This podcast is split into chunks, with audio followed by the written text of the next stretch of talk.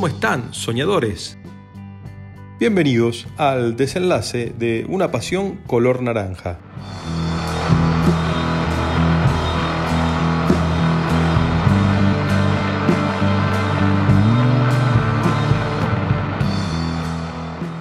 Antes de iniciar nuestro episodio de hoy, tal como les dijera en el anterior, justamente respecto a las devoluciones o críticas constructivas que tan gentilmente me hacen ustedes, a raíz de una formulada por el querido Flaco desde Rosario, un integrante más de la comunidad basquetbolera, corresponde efectuar una fe de ratas, dado que Olimpia de esta ciudad se coronó campeón de la Copa Sudamericana al vencer en la final al Corinthians de Brasil, no al San Pablo de dicha ciudad, tal como erróneamente les contara. Por ende, pidiendo las disculpas del caso y agradeciéndoles una vez más la atenta audición de todos ustedes, seguimos adelante. Por si acaso todo lo narrado en el episodio anterior respecto a mi locura picanrolera no resultara suficiente, continuaremos hoy hablando de mis vínculos desde siempre con el básquetbol, fundamentalmente de una nueva serie de sueños cumplidos por el corredor de sueños.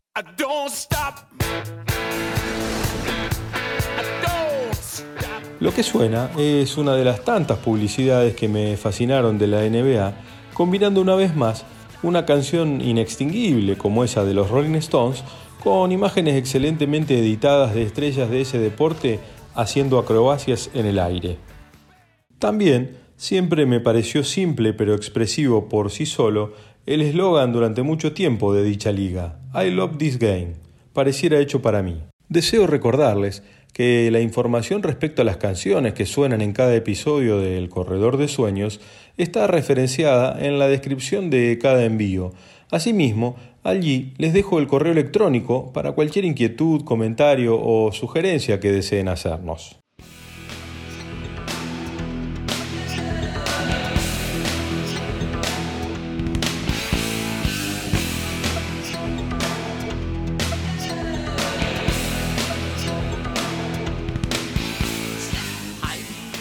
Tal como expresara hasta el cansancio en este modesto canal, entiendo que en la medida de nuestras posibilidades, nuestro paso por esta vida terrenal, a mi criterio personalísimo, claro, entre otras cosas debería tener como objetivo permitirnos cumplir sueños, objetivos, anhelos.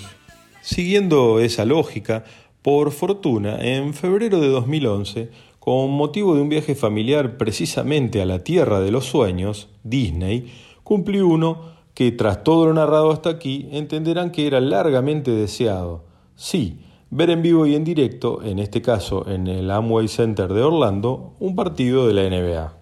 El azar del calendario hizo que tocara presenciar un modesto encuentro, el clásico de la Florida entre los Orlando Magic y los Heat de Miami, estando compuesta en esa época ambas plantillas con escasas estrellas.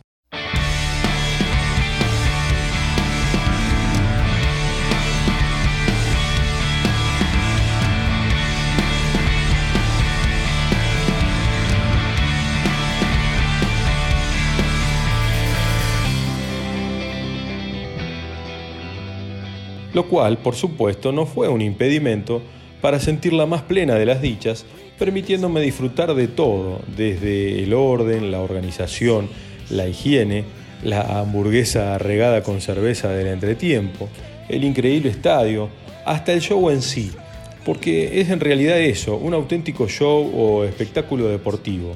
Todo me dejó boquiabierto. Como también me resulta inolvidable el gesto de Dwight Howard, el pivot en ese entonces de los Orlando Magic, de unos 2 metros 11 de altura, que al culminar el partido se acercó a un chiquilín admirador y le regaló las zapatillas usadas esa noche. Les aseguro que aún a la distancia desde donde lo observamos se veían enormes. Claro, después me informé que su numeración de calzado alcanza 53. Una canoa.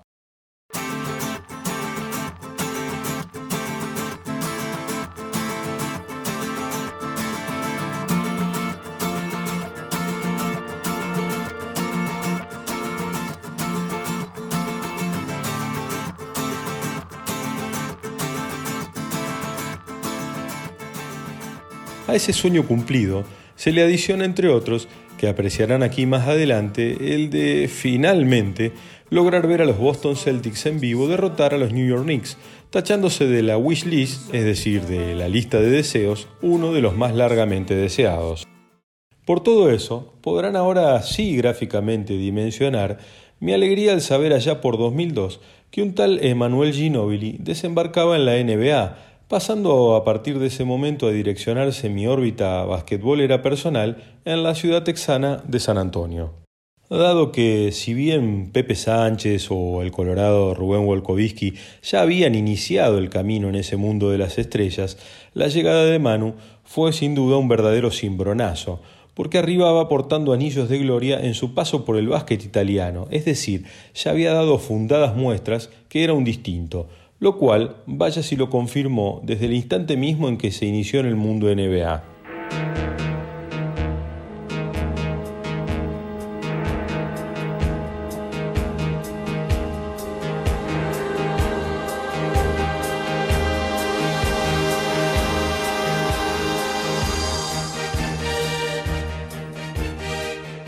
enorgulleciéndonos, al menos a los amantes de este deporte, con la obtención de nada menos que cuatro campeonatos en 16 temporadas, con estadísticas y números de su paso allí impensados para un jugador nuestro. Entre otros, leía días atrás, estar en el top 10 de jugadores de esa liga con mayor cantidad de triples en playoff, es decir, en la etapa decisiva del juego.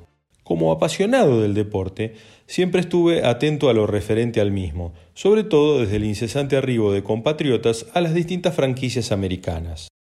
Por ende, volviendo a Manu, leyendo el libro Manu, el Señor de los Talentos, uno de los tantos dedicados a su gloriosa vida deportiva, escrito en este caso por el periodista Julián Mozo, comprendí por qué además triunfó no solo por su enorme capacidad, sino también por su tesón, su amor propio, todo lo cual hizo que fuera un distinto. Entre otras cosas, por atreverse a desafiar los límites en pos de su sueño, el de jugar al baloncesto. Si no, leamos juntos un fragmento de ese libro titulado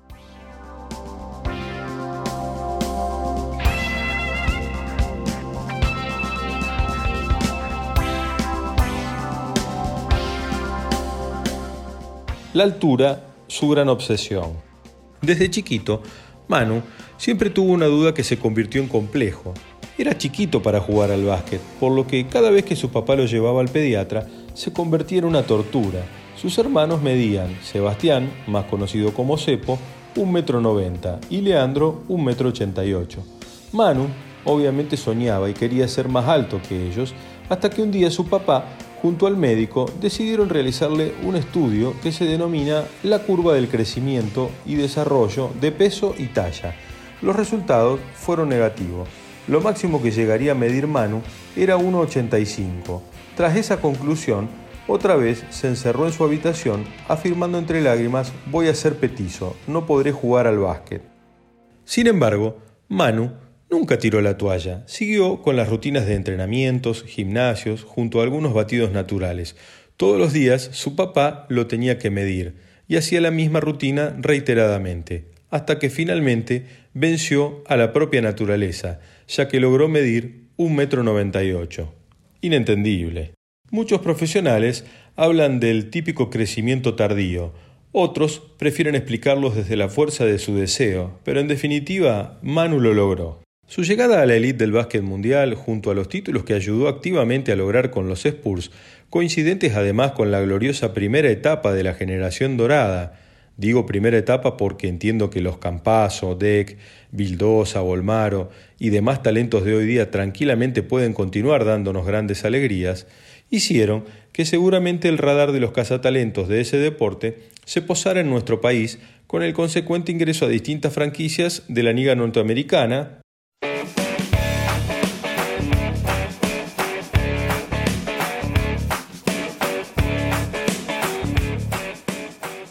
del lancha Carlos Delfino, el enorme guerrero Andrés Chapu Nocioni, otro extraordinario gladiador admirado personalmente, tanto por su exitoso paso por el Olimpia de mis amores, como por cuanto equipo vistió. Además, otro ejemplo de superar límites, en este caso de altura, para un alero, supuesto en la cancha, comparado con contrincantes de mayor porte, logrando igualmente hacerse valer en los dos tableros. Pablo Prigioni, quien no solo jugara en varias franquicias tras también una prodigiosa carrera europea, sino además continuando luego su camino de vinculación con el deporte en la mismísima NBA como asistente técnico, primero en los Brooklyn Nets de Nueva York y actualmente en los Timberwolves de Minnesota, lo que habla por sí solo de su notable capacidad y conocimiento dentro y fuera de la cancha.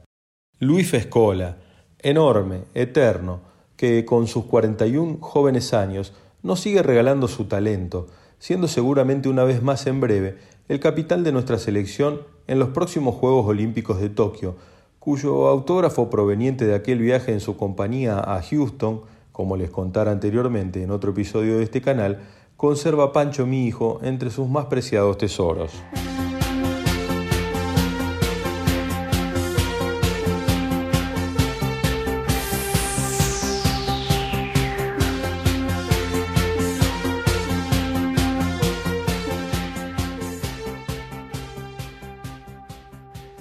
Fabricio el Flaco Oberto, socio de Manu en la conquista del campeonato con los San Antonio Spurs de la temporada 2006-2007, asimismo, sin lugar a dudas, quien más me obligó a rectificar mi apreciación personal respecto a un deportista de la naranja, porque al verlo por la tele me generaba cierta irritabilidad por su ritmo cansino, su parsimoniosa manera de jugar, de desplazarse por el campo de juego. Hasta que durante la disputa del campeonato preolímpico clasificatorio para los Juegos de Londres 2012, desarrollado en Mar del Plata en una inolvidable vivencia personal que merece ser compartida con ustedes, al observarlo en acción en el campo de juego en directo, en su lucha titánica, desigual pese a sus 2 metros 8 de altura, bajo los dos tableros contra más grandes, corpulentos adversarios, batallar dignamente, logrando en muchas ocasiones en esas contiendas imponer sus condiciones, haciendo suyos los rebotes, ganó mi empatía absoluta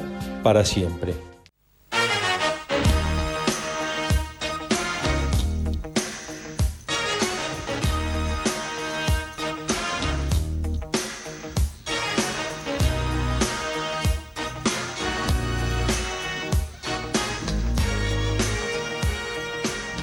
A efectos de no caer en listas interminables de datos estadísticos que como tanto hago hincapié en cada episodio, hoy son de fácil acceso por la generosa información que nos brinda la web, la última referencia a los compatriotas que hicieron de las suyas en la NBA, por supuesto corresponde a alguien oriundo de estos pagos, Walter Herman, también de notable participación en su breve paso por Olimpia de esta ciudad. Siendo asimismo basamento fundamental de la gesta olímpica del oro en Atenas 2004, cuando las cosas no salían, justamente en el encuentro ante los locales. El estadio era una verdadera caldera, la suerte parecía echada, decidiendo el técnico Rubén Mañano acudir a sus servicios. Pero mejor escuchar los hechos directamente de los propios protagonistas de la historia sagrada. La final de Brasil en el año 2004 se cumplía justo un año del accidente de mi familia. Ese día termina el partido, meto 37 puntos, bueno, llamo a mi casa, llamo a mi papá, me acuerdo, no me puedo comunicar. Salimos a festejar a la noche y a la mañana siguiente me entero que ese día, después de las 12 de la noche, había fallecido mi papá, ¿no? Entonces fue una cosa rara, venía de meter 37 puntos. Había pasado esto, justo hacía un año me había tenido que bajar de la selección por el tema familiar. Y cuando me dicen que fallece de un ataque al corazón, lo llamo por teléfono al hermano de mi papá para preguntarle si podía seguir en la selección, porque digo, si me bajo, me bajo, vamos a hacemos el velatorio, todo. Y él mismo me dijo, dice, mira, el único familiar al que le puede interesar que vaya soy yo. Y me dice, a mí realmente prefiero que esté con la selección porque ya no hay nada que hacerle. La muerte fue normal, natural, así que quédate con la selección. En muy poco tiempo, muchas alegrías deportivas y mucha tristeza personal. A Walter le toca jugar en un momento durísimo. Y él da muestra de su hombría, da muestra de su coraje, de su preparación.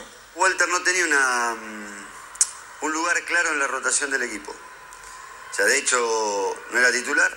Me parece que no contaba mucho con la confianza de Mañano. Pero tuvo esos, ese partido contra, contra Grecia que fue clave.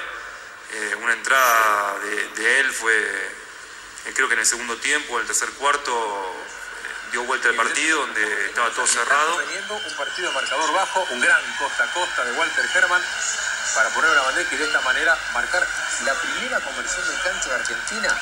si te soy sincero, cuando empieza el partido, ver la gente gritando, al, estaban todos locos los griegos, eh, y nosotros no empezamos bien el partido, digo, bueno, ya está, eh, se viene el palizón del torneo y, nos vamos a casa, ¿no? Y de hecho, a, mitad del tercer cuarto, por ahí, eh, el técnico cuando se da vuelta en el banco me llama, me, me dice que ingrese, y en ese momento, te soy sincero, digo, el partido está perdido, porque yo venía sin jugar, mm, el técnico no me ponía nunca, y digo, bueno, eh, si me puse porque ya está, ya lo dio por perdido. Rubén empieza a hacer cambio y lo mete a Walter Herman, que venía jugando poco, lo mete a Walter en, la cancha y, y Walter eh, empieza a meter triple, doble.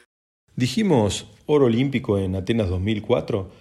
Recuerdo de ese torneo todo, empezando por supuesto por el domingo 15 de agosto de 2004. Era cerca del mediodía por estos pagos. Argentina se jugaba la chance de pasar a la siguiente ronda jugando nada menos que contra el campeón del mundo, Serbia. Por ende, un rival durísimo. Sí, el maldito básquet, llevándome otra vez las pulsaciones a mil, los nervios electrizados, comiéndome las uñas, no pudiendo quedarme quieto en el sillón frente a la tele, vociferando, insultando, mientras Pancho, con sus cuatro años, jugaba al lado mío con sus venerados Hot Wheels. Cuando parecía que era derrota, pasó esto. Ginobili, cortina de Fabricio Berto, arranca mano para adentro, mano. Vale, vale, vale. Vale el doble en falta, podrá empatar desde la línea Argentina. Vamos que se puede, vamos que se puede. Argentina podrá empatar y le quedará el cierre a Serbia y Montenegro con 16 segundos. Este lanzamiento libre de Manuel Ginobili. Se escucha el abucheo serbio. Ginobili, partido empatado. A ver, a ver, vamos. Tomasevich con el primero. Corto. Corto, pedido por Mechini.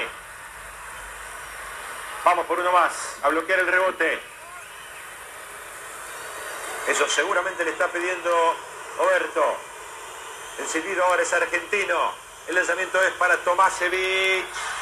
Repitió el 1 de 2. Vamos rápido la ofensiva. Arranca Montequia. El pase para Gino. Impresionante, ¿eh? ¡Doble! ¡Tremendo el doble! ¡Argentina le ganó al campeón del mundo! Esa bandeja triunfal de Manu coincidió con mi salto al suelo eufórico, acompañado de irracionales gritos, éxtasis absoluto, que generó el llanto inmediato de Pancho del susto que mi delirante festejo le prodigó. Básquet, sufrido y bendito básquet. Manu ratificaba ser un distinto, estando ya en la órbita de la élite del básquet, que dos años después lo catapultaría a su primer anillo de campeón con los Spurs de San Antonio. Manu como estandarte de la esperada revancha ante los serbios por la derrota en la final del Mundial de Indianápolis dos años antes. Y la generación dorada empezando su camino a convertirse en leyenda.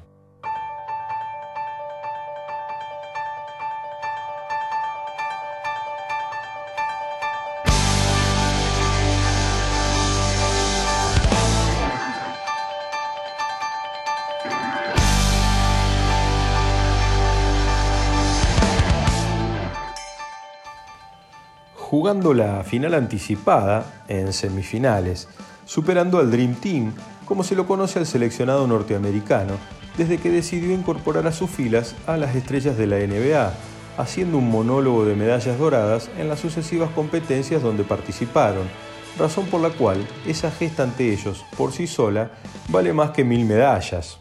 Si no, escuchemos los relatos de la dupla de siempre en el mundo básquet, Carlin Meschini.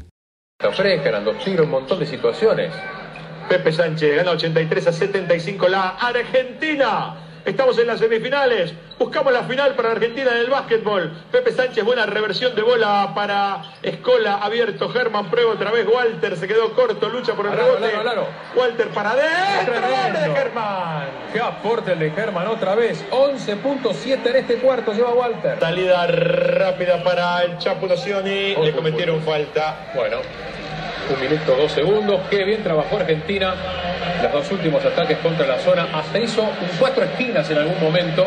Allí está Germán al filo de los 24 poniendo con esas zancadas enormes. Tomando la bola con una mano como es su característica. Esa bandeja Un aporte valiosísimo otra vez de Walter Herman. Va el Chapo a la línea para devolver la ventaja de 10 puntos. Primero el Chapo adentro, la efectividad de la línea. 12, buen reparto del goleo, salvo Ginobili, que lleva 29, el resto un buen reparto de goleo. ¿eh? La efectividad en la línea va a ser fundamental en ¿Qué te este parece? cierre, seguramente. ¿Qué te parece, David? Ahí está el Chapo Andrés Nocioni. Concentración para el santafesino, futuro jugador del Chicago. Adentro el segundo. Otra vez de 10 la diferencia. Me animo a soñar con la final. A dormirla, Pepe. A dormirla, Pepe. A pincharla, a pegarla contra el piso. Se complica con la pelota Escola. Pase para Ginóbili, Pepe Sánchez. Atrás para Ginóbili. Hola, grita el público. Ole. ole. La tiene Argentina ya. No marca Estados Unidos. La tiene Argentina. Segundos para el final. Pone una firma. Una firma a la plata, por lo menos para Argentina. Broche de oro, ¿eh? Actuación histórica para este equipo. Juan Carlos. Un broche de oro de score, una actuación inolvidable de Argentina. Último segundo, se acabó, señores. Se acabó. Abrácese usted también. Abrácese usted también. Está con nosotros viviéndolo así por Teis Sports. Argentina en básquetbol. Por lo menos, pero ahora ya me animo a cualquier cosa, Mancini. Por lo menos es medalla de plata a la final. El equipo de Rubén Mañano. Inolvidable la frutilla en el postre para este grupo, este, esta camada de leones. Por todo ello, imaginen mis nervios, mi ansiedad, el sábado 28 de agosto de 2004. Sí, el día de la final contra Italia, con miles de sensaciones cruzando mi cabeza, entre ellas la alegría que tendría mi querido abuelo, el gran Aníbal, aquel que fundó un club de básquet, de presenciar ese hecho histórico. Maldiciendo al calendario por tocarme vivir ese momento con Pancho de tan poca edad para comprender la magnitud de lo que estaba sucediendo. Claro, el triunfo más resonante de toda la historia del básquet argentino. Para poder vivir juntos esto. Escola abriendo para Pepe Sánchez. Desde el poste la pide Volkovic la pelota fuera para el Mano Ginóbili. Nocieni al otro poste para Escola. La primera falta del partido para uno de los lungos italianos. De Marconato, hombre a hombre defiende Italia. En el comienzo del partido, en 20 segundos, sigue con la posesión argentina. El lanzamiento y el primer doble para el Chapo Nocioni. Abre el marcador Argentina en busca de la dorada. Se acercó en el cierre del primer tiempo Italia. Un solo doble en la diferencia. Marca desde el Pepe Sánchez. Gira, Basile prueba para tres. Otro triple para Italia. Sigue sumando de a tres. Qué rápido salió de la cortina, qué rápido armó el tiro en distancia. Detrás de la línea de 6.25 está encontrando Italia respuestas para quebrar la defensa argentina. Pepe Sánchez cortito con escola el lanzamiento con suspenso, pero vale dos. Un partido de escuela que lleva 18. 80, 69, 11 puntos nada más. Separan a la Argentina de la gloria. Por 32 a 69. Parece, parece que Argentina va a ser campeón olímpico. Argentina es campeón. Argentina es campeón. mirá se lo lujo. David. Mirá lujo en el cierre. de Escola. 14 segundos y lo grita en cielo Escola. La familia Escola, Mario, lo grita en Flores. Señores Argentina, Argentina es campeón, lo fue en fútbol en la mañana. Historia para el básquetbol. El básquetbol es campeón olímpico, grítelo en Jujuy, grítelo en Tierra del Fuego, grítelo en Misiones, grítelo en Capital o en La Matanza. Argentina, Argentina, medalla de oro.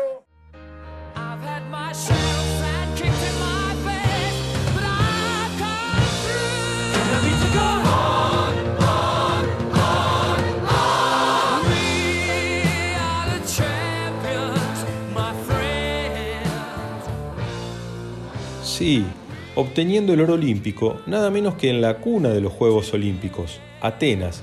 Imposible pensar en un mejor lugar para rendirles homenaje a este enorme grupo deportivo y fundamentalmente humano, con el venadense de Walter Herman, héroe ante justamente Grecia, Manu Ginóbili enorme frente al Dream Team y el capitán Luis Fescola, quien sino él conduciendo con jerarquía a su equipo al oro olímpico, siendo imparable en el partido más importante de todos, la final. Quedando para siempre en la gloria eterna, haciendo que mi pasión por este deporte, mi admiración por este grupo humano, sin prensa, sin la popularidad de otros deportes, sin egocentrismos, haciendo lo que tienen que hacer con talento, compromiso, humildad, también sea infinita.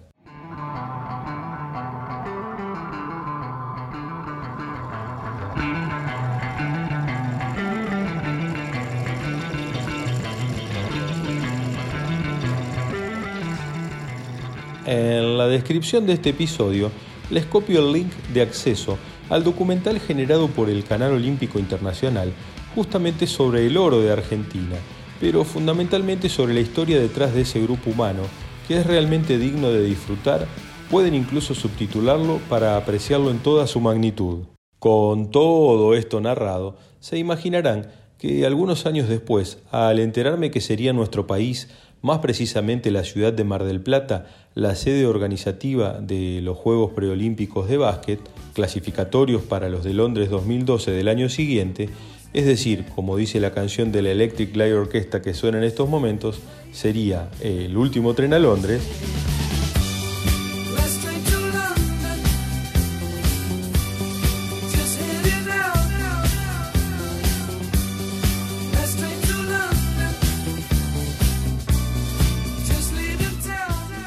constituyendo en definitiva la oportunidad de ver al fin a la generación dorada en vivo y en directo.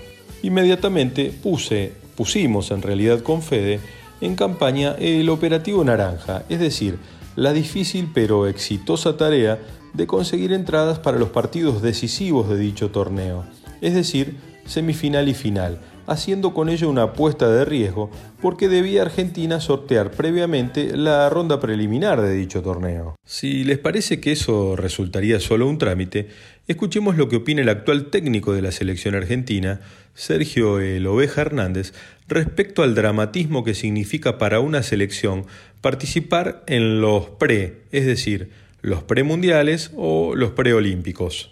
Nosotros estábamos jugando en, en- en México 2015, clasificatorio para Río 2016. Los pre, siempre que veas un pre-mundial o un pre-olímpico, es lo más jodido que hay.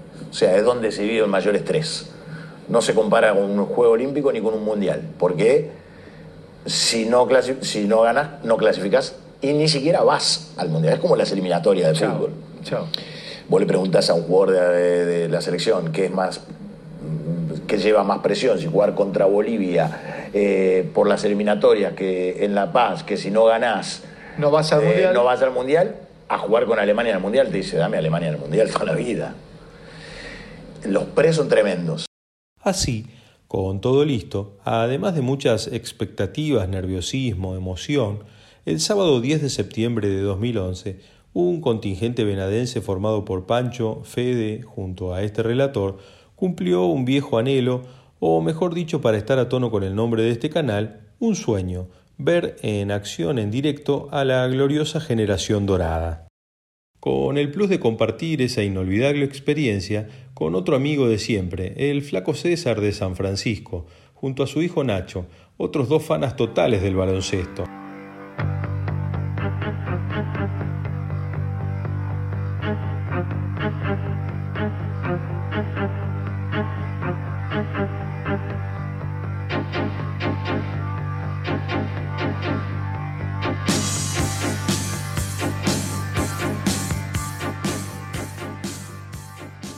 Lo que ninguno imaginó es el dramatismo al que fuimos sometidos los presentes allí, un estadio colmado a más no poder, presenciando en vivo lo que les expresara al inicio de este episodio, que es un deporte extasiante que no da respiro, comprobando por sí solo e indirectamente que las coronarias de quien les habla estaban en excelente estado. Porque ratificando lo dicho por Sergio Hernández, los pre son durísimos en general, por lo cual este obviamente no podía ser la excepción. Con Puerto Rico comandado por José el Batatito Barea, en esa época base titular de los Dallas Mavericks en la NBA, metiendo absolutamente todo lo que tiraba desde cualquier lugar, mientras que los nuestros parecían confundidos, aletargados, no salía nada. Si no, escuchemos. Jugando con Pepe Sánchez. Abierto para Ginóbili. Llega la defensa de Jola. La cortina de Fabricio. Ataque de Roberto. Séptima pérdida. Primera de Fabricio Oberto. Hay un tema de Argentina que es la lucha aérea. Me, me da la sensación, Fabi, que está más dominante Puerto Rico en los tableros que Argentina. 13 a 8 le va ganando Puerto Rico a la Argentina en los rebotes. Ocho rebotes en un cuarto y medio. ¿eh? Pierden los dos tableros. 6 a 2 en ataque, 7 a 6 en defensa. Arroyo jugando con Galindo. Llegó a probar cómodamente. Mojica que tomó el rebote. Ya no valía el toque final de Narváez. Señores, ha terminado la primera etapa aquí en búsqueda de Londres 2012. El parcial para Puerto Rico por 4. Puerto Rico 44, la Argentina 40. En el medio de ese estado de ebullición general, Pancho, que en ese momento tenía 11, me mira y me dice, papá, yo no quiero que pierdan, no quiero volver a casa. Vos me prometiste que mañana también los veíamos. No quiero ir a la escuela el lunes y quiero que salgamos campeones. Atónito, cruzo miradas con Fede, no me sale nada como respuesta. Tengo un nudo en la garganta, mi corazón galopa alocadamente.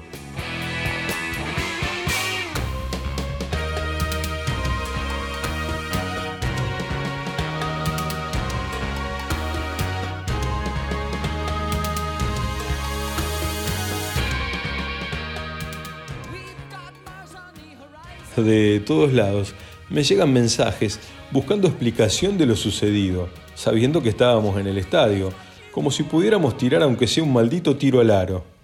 Ganando por 4.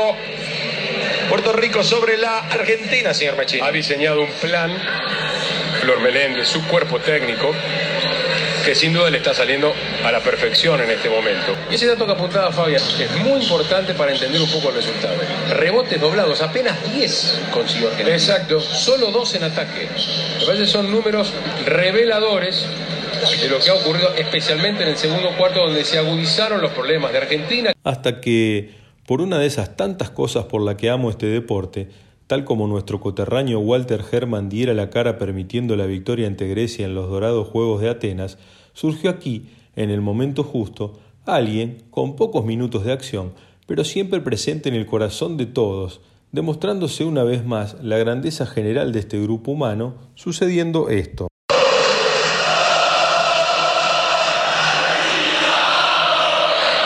Levantó a la gente la conversión con falta de Santiago por parte de Camerich. Sí, el querido yacaré Federico Kamerich bajando un rebote en defensa, seguido de inmediato, con dos puntos más, un tiro adicional por full en el otro tablero. Todo en la misma jugada. Entonces, explotamos todos. No me pregunten por qué, pero fue una especie de desahogo colectivo. Si no me creen, escuchen.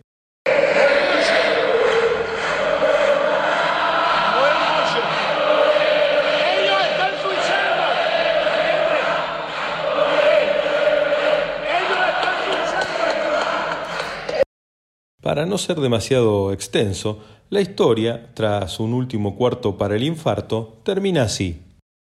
Cambio. Hasen por Oberto. 6 segundos. Un doble la diferencia. Hace para marcar a Galindo, supuestamente. Está Purigioni con Varela. Cambio en Puerto Rico. No llegó. La tiene Galindo. Alex Galindo no puede levantarse para tres. Sí, Varea el lanzamiento. Argentina en los Juegos Olímpicos. Se clasificó la Argentina 81 a 79 con el corazón en la mano. Argentina está en los Juegos Olímpicos, señores. Argentina, el campeón olímpico, vuelve 81 para la Argentina, 79 para Puerto Rico. El estadio de pie, un racimo los jugadores. Señores, ha ganado la Argentina. Los Juegos Olímpicos de Londres esperan a Argentina y también a Brasil. Sí, es como creen entender. Después de todo el partido, si el puertorriqueño Barea metía el tiro final, nos quedábamos sin nada, sin final, sin Juegos Olímpicos, sin domingo de básquet prometido a Pancho, con las manos vacías. No cabe agregar nada más, ¿verdad? salvo claro decir por enésima vez, I love this game. Sí, amo este juego.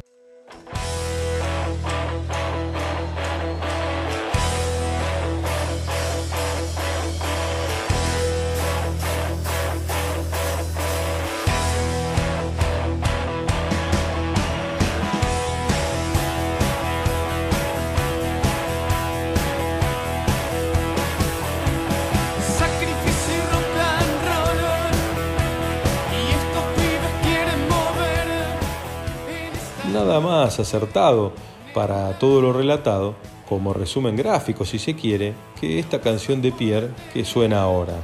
Claro, queridos amigos, sacrificio y rock and roll. Una banda, Pierre, que se transformó desde casi el inicio del camino a la gloria de este grupo de deportistas en su himno motivacional, con este otro tema.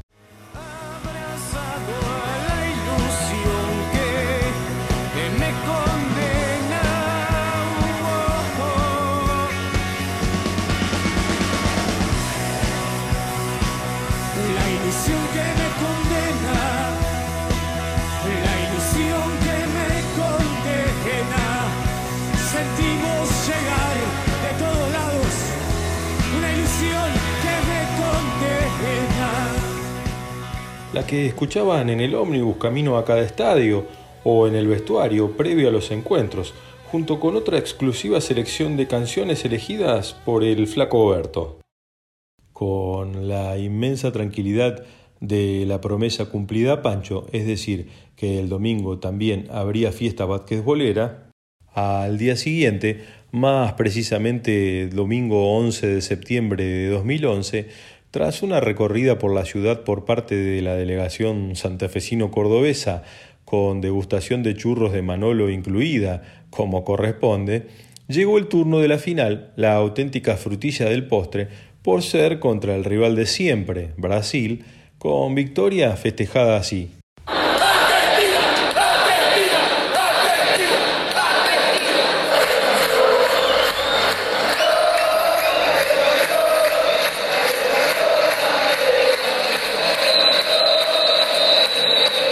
Estrechándonos en un abrazo interminable con Fede y Pancho, sumados a la distancia con el team cordobés desde la tribuna de enfrente, sintiendo que me invadía esa indescriptible sensación de felicidad al extremo que todos hemos tenido alguna vez al experimentar cumplir un sueño.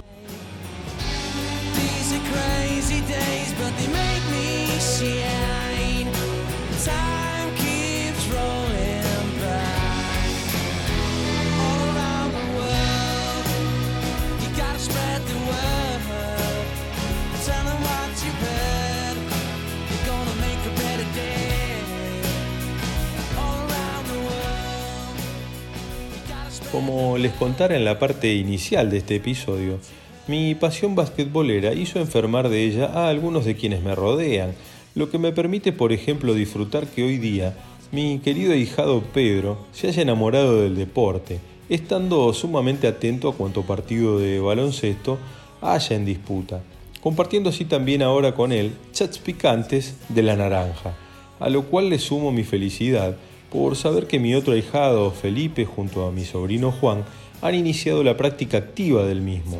Virus contagioso el del básquet parece. Adicionando también entre otros a esa lista a Diego, uno de mis queridos amigos, para mí llamado Dottore. Por lo que, lejos de aletargarse o darse por cumplidos mis objetivos con el baloncesto, con la experiencia marplatense, unos años después, más precisamente en 2016, al tomar conocimiento que el seleccionado compuesto por un mix sabiamente elegido por Sergio Hernández entre los consagrados nombrados previamente junto con el recambio tan claramente graficado como nombre en su libro por Germán Beder, es decir, quienes constituyen el legado de aquella generación gloriosa, me refiero a los Campazo, Deck, La Provítola, Brusino y asociados, jugarían el Super 4, o sea, un torneo preparatorio a los Juegos Olímpicos de Río de Janeiro,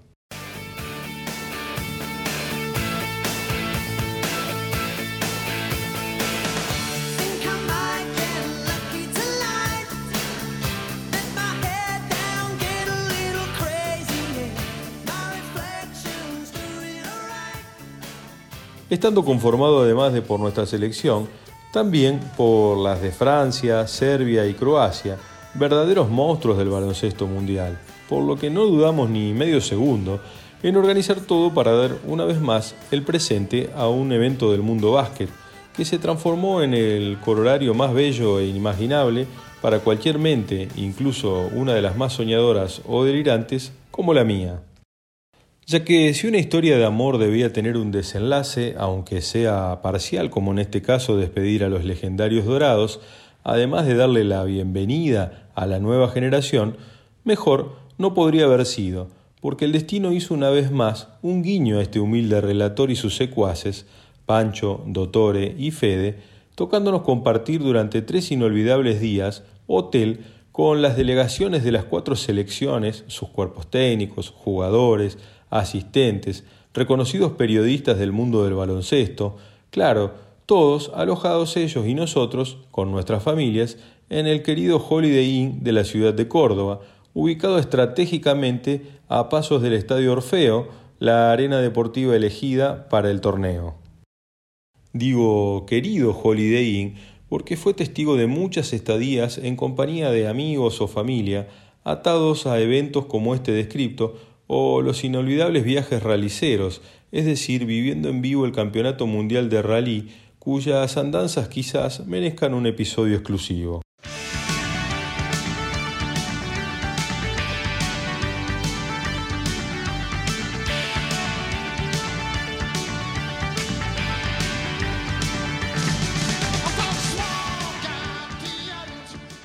Aconteció entonces todo aquello que faltaba para que mi corazón rebosara de felicidad definitivamente.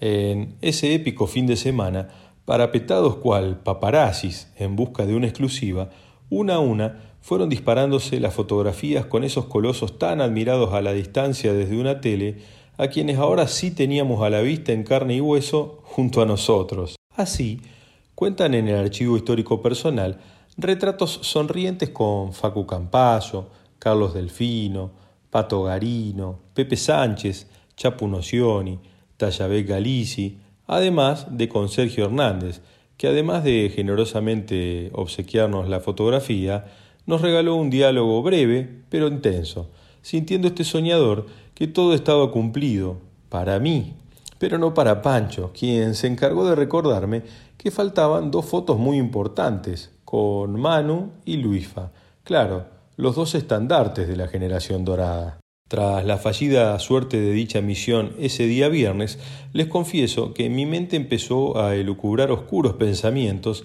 respecto a lograr o no inmortalizar nuestra pasión por esos dos monstruos sagrados y cumplir la promesa Pancho.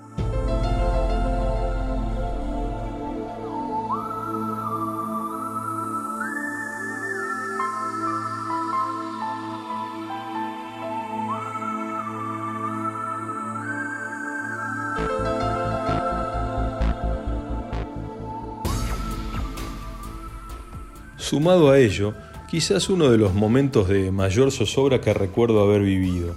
Allí mismo, la escena transcurrió tras la cena de la numerosa delegación nuestra, al dirigirnos cada familia a sus habitaciones, en el caos de reparto de ascensores, dando paso primero a mujeres y niños, quedé solo.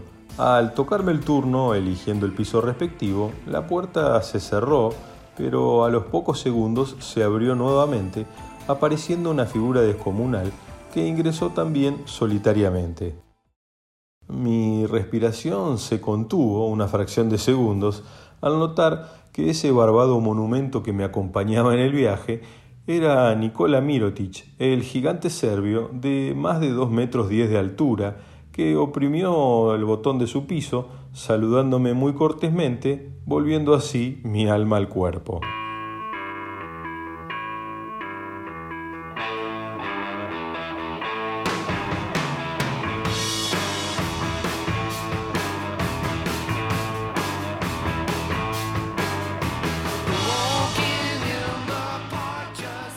La mañana siguiente, tras el siempre generoso desayuno del Holiday, la misión foto con Manu y Luifa se reanudó con un marcado signo de resignación general porque llegando casi al mediodía empezando a notar movimiento en el plantel argentino que se dirigía hacia el entrenamiento previo al primer encuentro ante Croacia, no se avisoraba la presencia de nuestros emblemas.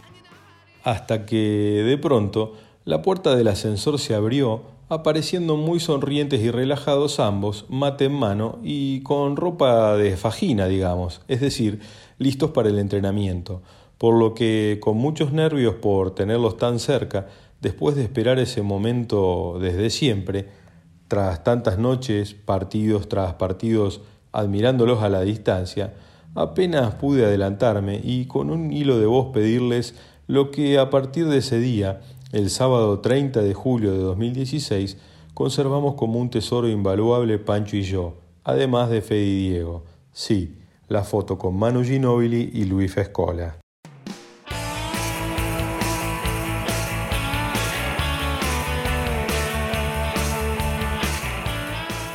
Entonces sí, ser poseedores para siempre del retrato histórico con dos de los mejores deportistas que estas sagradas tierras nos regalaran. Razón por la cual todo lo que vino de alguien más, es decir, presenciar triunfos históricos ante resonantes seleccionados de la élite europea como Croacia y Serbia, adjudicándose el torneo de manera brillante, ver por primera vez a Facu Campazo como abanderado de la nueva generación, enseñarle a sus coetarios lo que significa vestir esa camiseta llena de gloria, arrojándose literalmente al piso de cabeza por un balón, además de pasar en familia y con amigos un hermoso fin de semana en la bella Córdoba capital, decía, todo lo demás fue la consumación de un fin de semana inolvidable. Pensando interiormente que ahora sí todo estaba en plenitud, sin demasiadas nuevas expectativas con la naranja. Sin embargo, la actualidad me ha dado un nuevo baño de felicidad por la explosiva novedad del arribo al mundo NBA de tres miembros de la actual generación, Campaso, Deck y Vildosa, con chances concretas de contar con algún otro argentino haciendo historia en la liga más competitiva del mundo.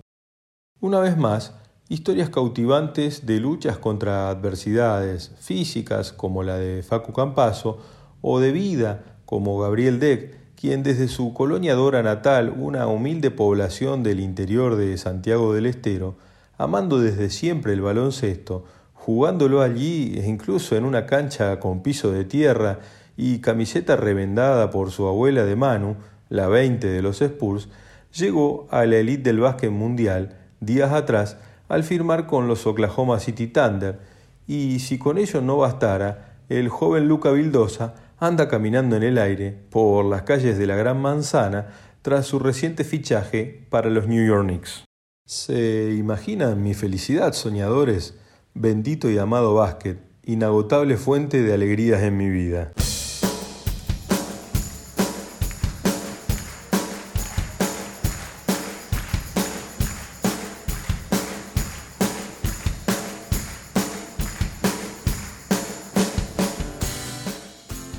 Ya finalizando, no quiero dejar de compartirles una reciente anécdota en la que, una vez más, un hecho me sucede en persona y es coincidente con la simultánea realización de un episodio de mi querido podcast, cosas que se vinculan entre sí.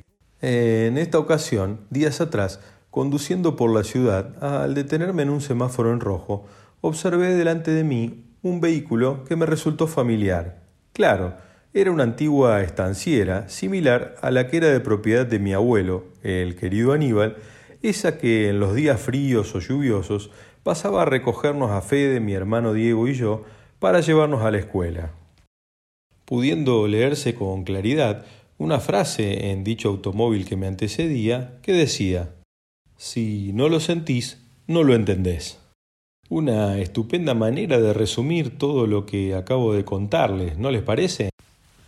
Entonces, cuenta la historia que todas las noches que hay básquet, del que sea, nos ponemos cómodos con Pancho en nuestra platea preferencial, el sillón frente a la TV del living, dejando un espacio considerable en el medio de ambos, el suficiente para que entre alguien robusto, corpulento.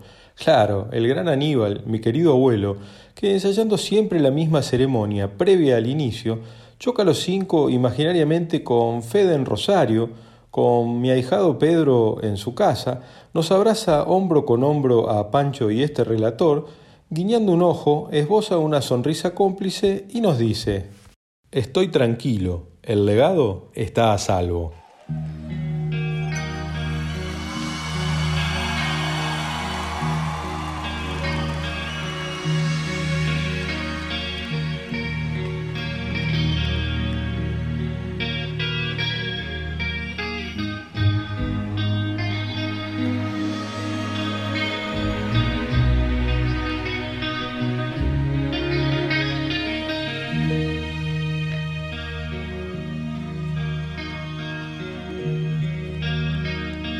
Ahora sí, la naranja vuela por el aire. Comienza la acción una noche más.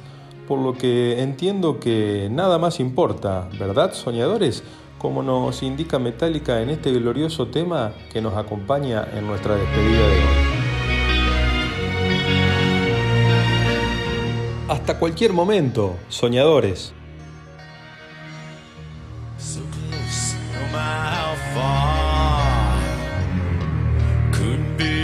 Be more from the heart. Forever trust in who we are.